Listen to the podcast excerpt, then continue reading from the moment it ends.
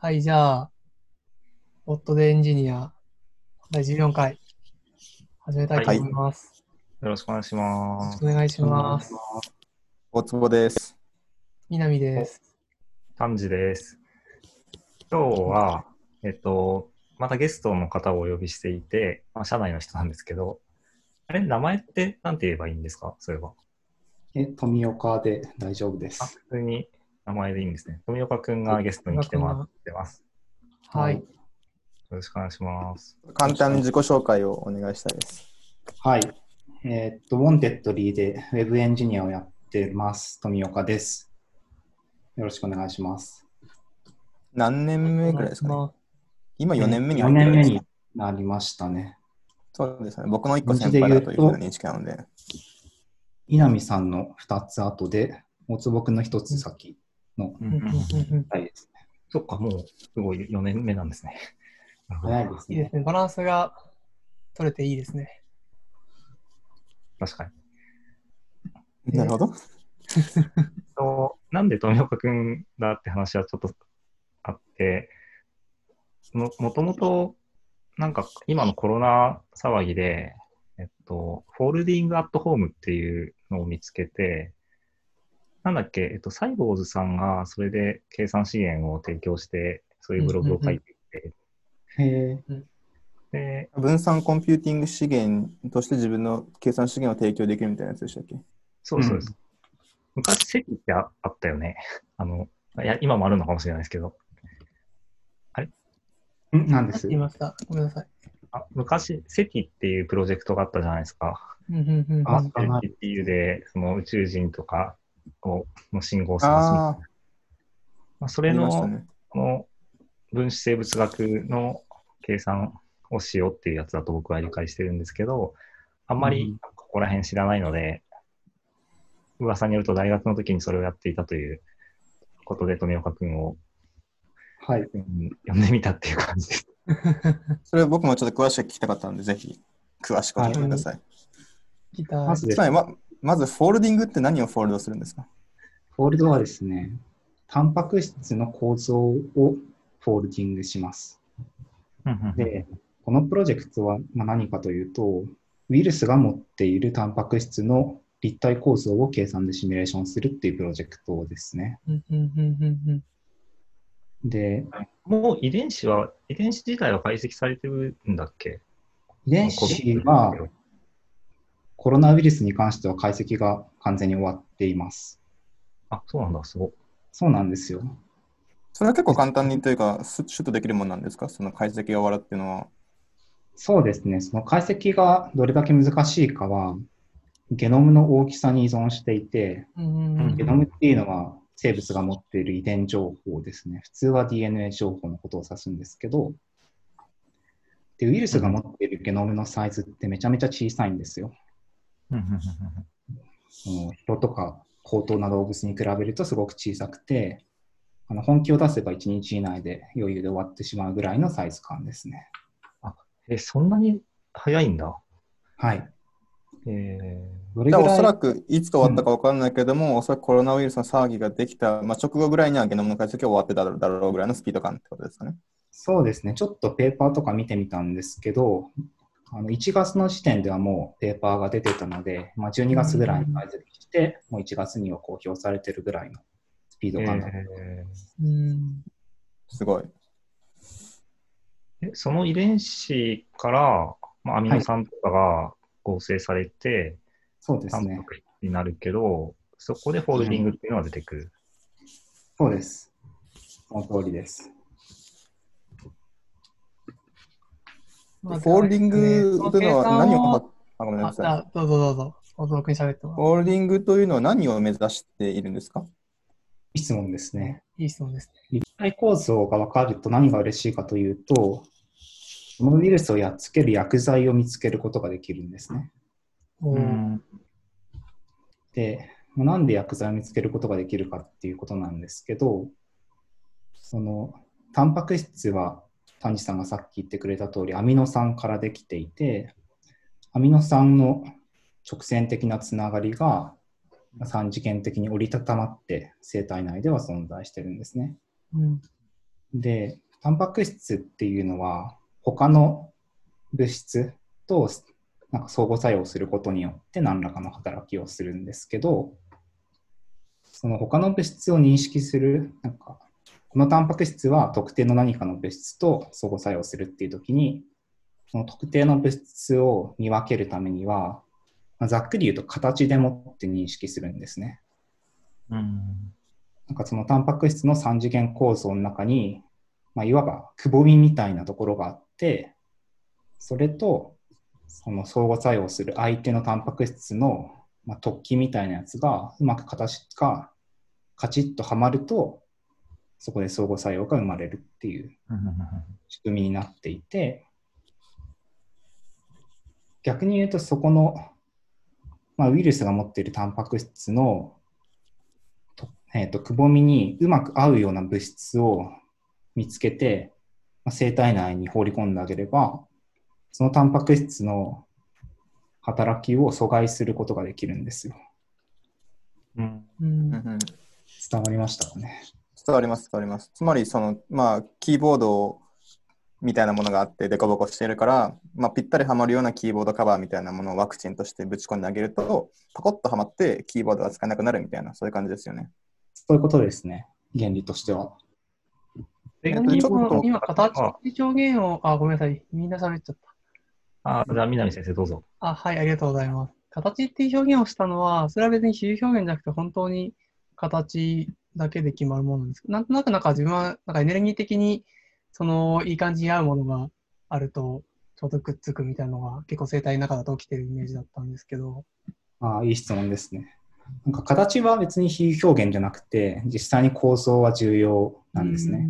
だけど、あのざっくり形って言ったんですけど、まあ、本当は形だけじゃなくて、その形でもってまず、まあ、はまった上で、さらに分子間の相互作用、なんか電気的な、なんか、つながりとか、ちょっと僕も詳しいことはあんまり詳しくないんですけど、なんか水素結合とか素水性結合とか、なんかそういうやつ、分子間の相互作用でもって、さらにまあ、ドッキングするというか、そういう感じですね。ちょっと単純な質問でちょっと分からなかったことがあって、はい、実際にその体内でその、まあ、コロナウイルスがどのようなその、まあ、折りたたまり方で入っているかが分からないからやってるんですか、これは？そうです。ということは、めちゃめちゃすごい顕微鏡で見ても別にいいんですか？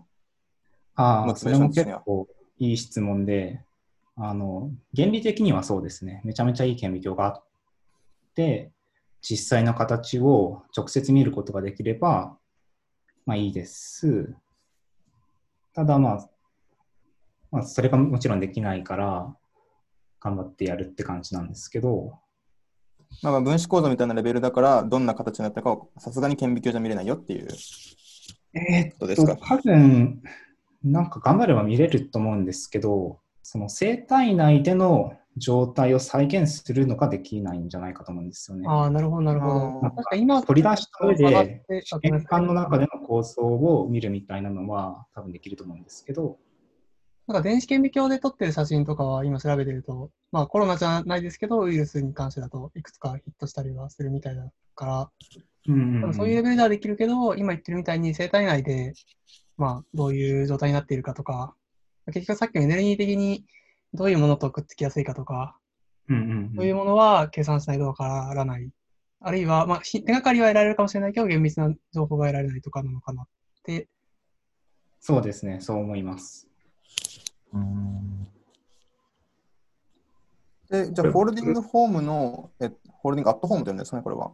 アプローチとしては、総当たり的にいろんな折りたたみ方を試してみて、一番その、まあ、ポテンシャルが、えー、なんだ、小さくなるところを探すって感じなんですか？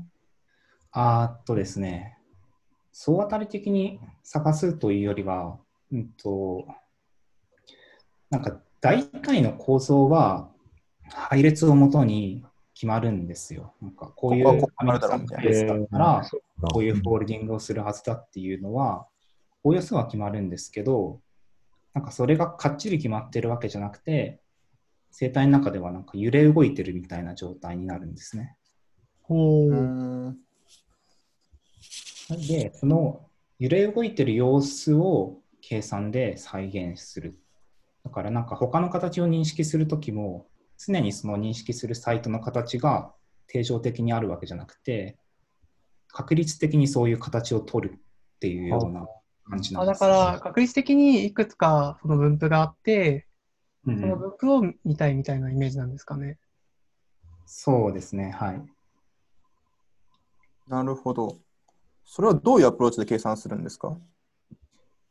えー、っと、多分ですけど、アミノ酸の配列をもとにざっくりしたまず形は決まって、それをもとにその原子間のさっき言ったようななんか電子的な働きとか、なんか水素結合がどうとか、そういう相互作用をあの、まあ、要素間で計算してあげて、全体の構想を計算するっていう形だと思います。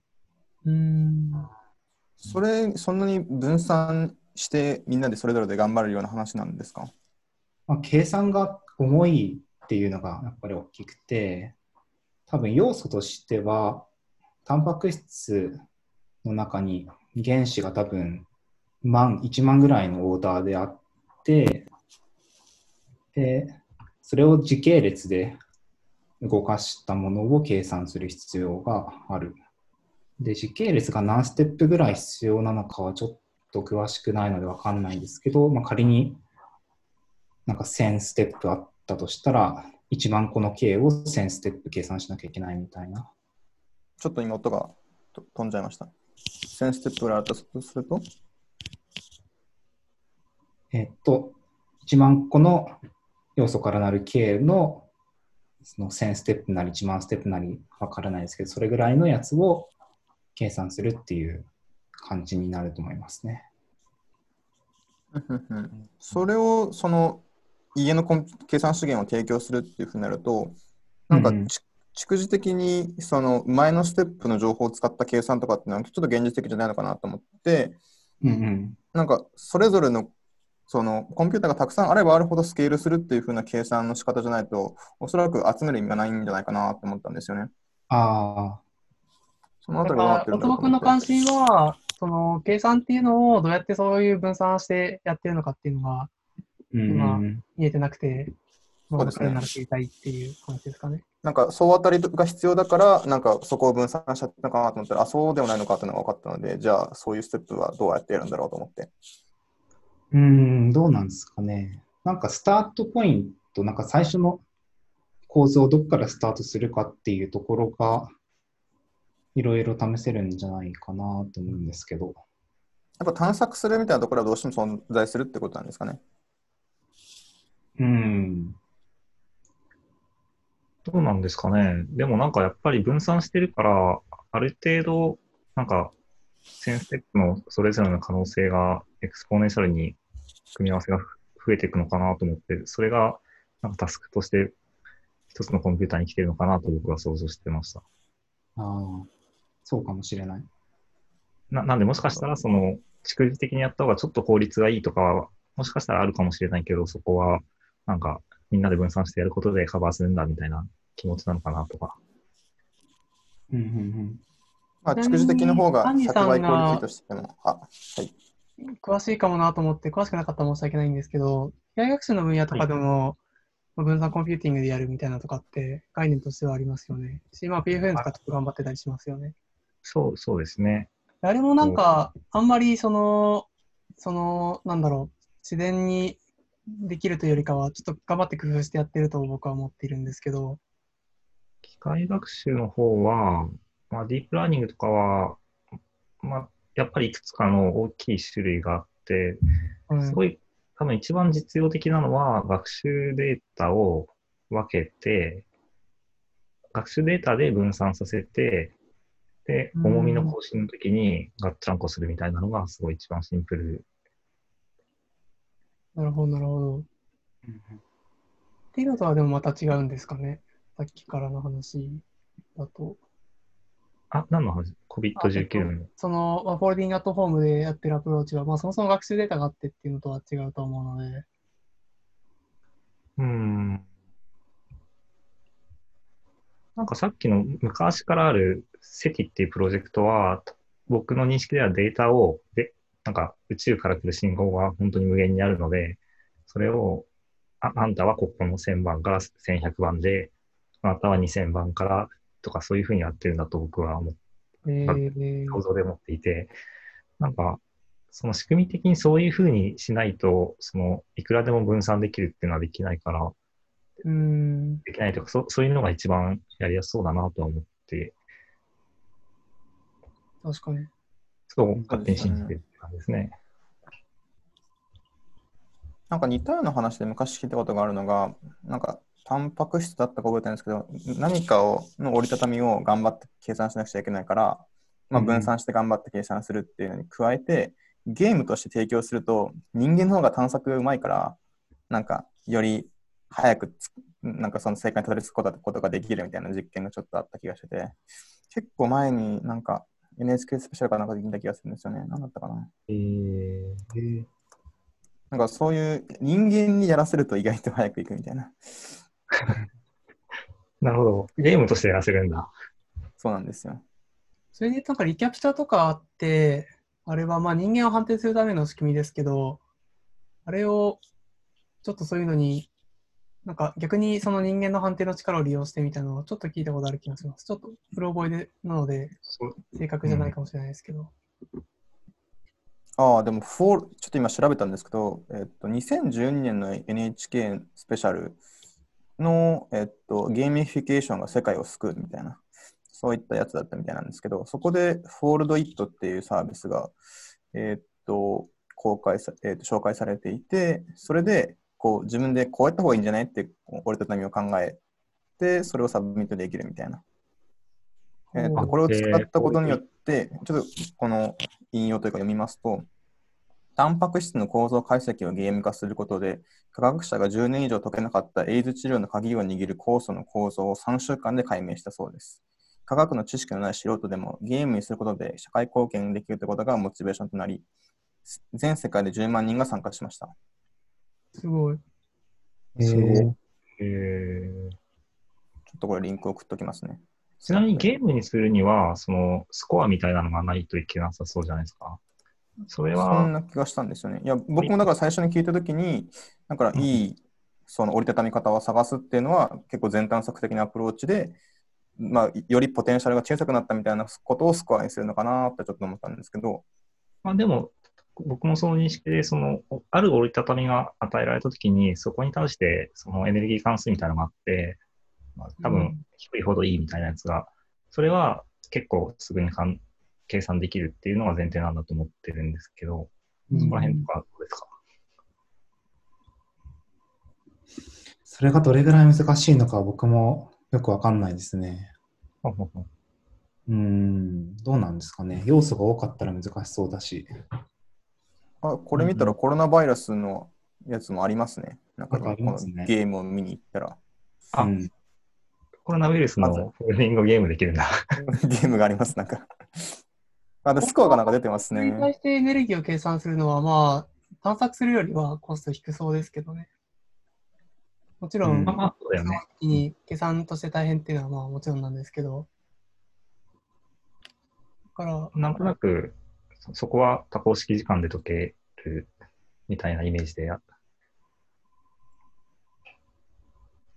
とりあえずその構造同士の間の、まあいろんな相互作用の形っていうのをひたすら差し込めばとか、なんかそういうのをイメージしました。うん。まあ N 事情とかはかかりそうだけど、まあそのぐらいでいけないかなみたいな。まあちょっと複数のものがあることでできてくる関係とかもあるから、まそうですね。なんかどのくらい相互作用ってあるんだろうね。なんか隣同士とかだったら結構簡単に計算できそうな気がするけど。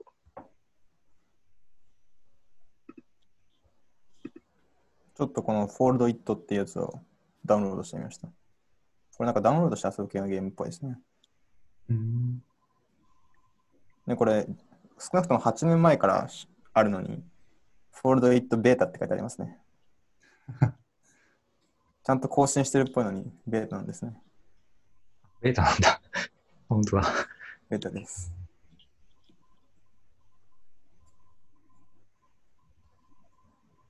え分子構造系でまあえっとあれ、あ、ごめんちょっなさい。と話を戻すと、はいえっと、まあ、構造が、おっとおっとなんか音がやばいことになりましたね。今いや、聞こえてますよ。僕も聞こえてますよ。おそくんはお風呂にいるから音がやばいんじゃないですか。そう、お風呂にいるんですよ、僕今。えっと、で、話を戻すと、えっと、構造が分かりました。まあ、構造というのは、まあ、こんな感じでふわふわしてるよっていう、まあ、構造の分布というんですかね、みたいなものが分かりましたと。でそうしたら、そいつにカポッとはまるような、じゃあ、その、まあ、ワクチンっていうんですか？を作れば、それで、まあ、解決っていうふうな未来ってことですよね。そうですね。あの、まあ、ワクチンって今単語出たんですけど、ワクチンは実は別物で、うんなるほど。薬剤は別物なんですけど、薬剤として作るのはそうですね。で、多分実際のこの Folding@home がやりたいこととしては、新しくそこのカポッとはまるものをデザインするというよりは、既存の薬剤のデータベースの中から、今回のコロナウイルスに効く薬剤を見つけるっていうことの方があいいかなと思ってます。それはだから構造を推定することに加えて、まあ、その推定された構造と既存の薬剤を持ってきてシミュレーションするとかも、そのタスクに入っていたりするんですかね。えっと、一般的にそのなんか薬剤を見つけるっていう文脈においては多分そういうタスクが入ってくるんですけど、僕が見た限りだと、フォールディングアットホームは前段階のタンパク質の構造を計算するだけのプロジェクトに見えます。なるほど、なるほど。で、なんか同じようなことはちょっと調べてみたら他のところもやってて、なんか理研、理化学研究所が彼らが持っているスーパーコンピューターを使って同じようにタンパク質の構造を計算して、かつ既存の薬剤のデータベースからうまく当てはまるものを見つけるみたいなことをやってるみたいですね。えーえ、それは今回のコロナウイルスの遺伝子に関してやってるんですか？あ、そうです、そうです。え、悩ましいね。なんかおな、もしかしたら同じ計算をしてるのかもしれないですよね。ホールディングアットホームと。目的は一緒で多分アルゴリズムが違うんでしょうね。うん。うんうんうんなんかビビットコインとかの探索ってあんまり同じものを計算してるかみたいな心配がないじゃないですか。まあ、それぞれランダムに計算して、その当たるものを探すしかないからみたいな。そういうアプローチだったら別にアルゴリズムが同じだとしても、なんか、それぞれが乱択アルゴリズムだから別に 2, 2, 箇所でやったら2倍早いだけみたいなパターンもありますよね。うんうんまあ、そういう構造のことちょっとよく知らないですけど。えー全探索だとしたら、今何パーセント終わってるとかっていうのがどっかにあるのかな？うん、確かに計算の進捗が知りたいですよね。だけど、その98%、90%とかだったら、なんか、ちょっと押し上げしたいなとかいう気もする。そういうのありますよね。一応進捗みたいなものが存在するものなんですか？例えばビットコインの計算ってその発見できるか発見できないかだだだから発見されるまで進捗0で発見された瞬間進捗1になるだけじゃないですか。うん。さっきのその富岡さんの説明だとその計算にある程度進捗というものが存在する話に聞こえたんですけど合ってます？カボッとはまる薬剤を見つけるっていう目的なら終わりがあるはずですよね。そうですよでね。構造だけを計算する。で、その構造の取り得る可能性が多分有限じゃないと思うので、そういう意味で終わりはないんじゃないですかね。うん、なるほど。さっきのその進捗が見えるかみたいな話だとどうなんですかね。だからある一定以上の確率でこのくらいの構造を取る確率が高いみたいなことは、まあ、多分計算すればするほど角度が高くなっていくのかなと思っていて。確かに。より可能性の高いところに関しては、これぐらい終わってますみたいな進捗が見れるのかもしれないですね、もしかしたら。これ、サイボーズさんの記事をちょっと見ていると、クラスター、Kubernetes クラスターに1個 YAML アプライするだけで参加できるっぽいように見えるんですけど、お？は い Kubernetes クラスターは持ってますからね、うちは。ちょっと進言してみますか。いいかもしれない。えちなみに余ってるリソースを割り当てるっていう動きをするんですか？そのやむ割り当てるの。いや、単純に、えっと、ポット数、自分が指定したものだけが動くだけだと思うので、あまあ、普通にリソースはサイエンスになるんじゃないかと思いますね。えーあー GPU だといいっぽい？なるほど。なるほど。みんな偉いですね。これをビットコインにつつぎ込んだら、ある程度はお金になるかもしれない計算式がみんなこれにぶっ込んでるわけですからね。うんはい。い え何？や、ビットコインとか儲かんないでしょ、今。まあでも遊ばせて、計算資源遊ばせておくよりはいいみたいな話あるんじゃないですか、ね。あ、でも電気代の方が高いのかな。うんオンプレでもうでっかいマシン持っちゃったから、それを遊ばせるよりはビットコイン掘った方がマシンみたいな人いるんじゃないかなと思ったけど、そうでもないのかな。うん、まあ、クラウドでもう買っちゃってるんだったら何か使いたいって気持ちは確かにある。うん。じゃあ、ホールディングヒットしましょう。ちょっと適当にアップライしてみます。え？ー、ちゃんと相談します。ちゃんと相談しますよ。うち余ってるリソースあんまないですからね。結構キチキチで、えーっと、リザーブとかってるから。まあそうですね。あと GPU で余ってるのは本当にないないよね、多分。そうですね。そうですね。やっぱだからその無償提供、まあ、提供って感じで、そのあれするしかないですよね。うん。もうそこの計算資源がある程度無駄になることは覚悟の上という、無駄というか。なんかこのサイボーズに書いてあるところに貼ってあるツイツイートは GPU って書いてありますけど、多分普通に CPU のプロジェクトもあって、僕も、CPU でも動くって書いてありますね。うん、自分のローカルで動かしてみたんですけど、普通に CPU をめっちゃ使われました。あ あそうですよね。あ、動かしてみたんですね。あ動かしてみました。これ真冬だったらな、暖房代わりにつけるんだけど。そうかも。なんかえ？CPU もどれくらいのレベルをリソースとして割り当てますかみたいな段階が選べるんですけど、うん。一番軽いステップで僕が使ったんですけど、やっぱ結構 CPU が回って、400%とか使ってたので、えそれ同じ部屋でやるのこううるさかったですね。えー なんか廊下に置いてやってました。今なんかホールディングアットホームのウェブページを見ていて、あはいチームっていう概念でこれは参加できるっぽいですね。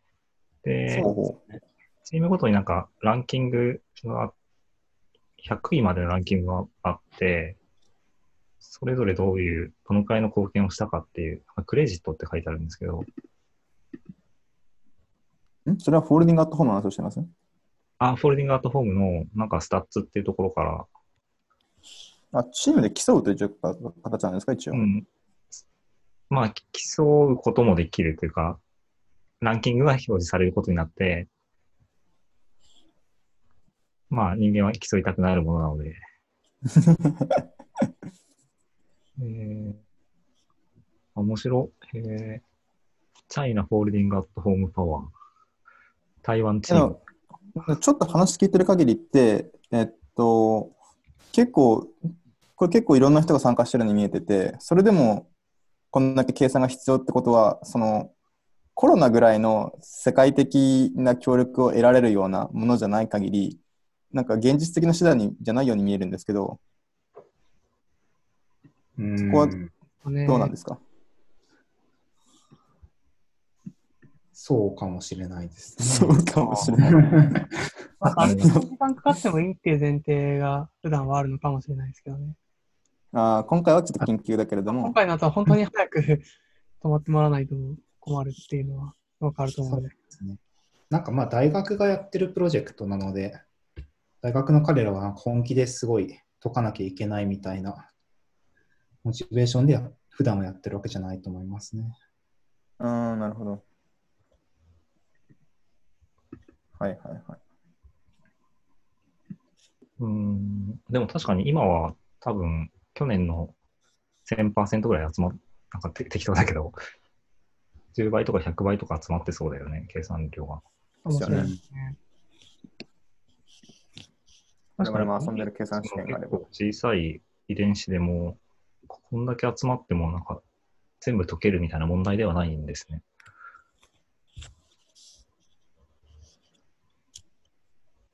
いや、難しいですね。難しいですね。なんかアルゴリズム詳しくみたいですよね。うん、そうだね。ちなみに、ズームの残り時間があと2分ですよ。そうですね。このパソコンのバッテリーもちょっとやばいんですよね。Zoom.us が using significant energy って言われてます。じゃあ、まあ、そろそろ決めますか。はい。そうですね。はい。えっ、と、第14回ですか？第14回です。14回は、コロナウイルスの遺伝子解析、バクシスの折りたたみの話をしました。はい。はい。はい、じゃあ、お疲れ様です。ありがとうございます。お疲れ様です。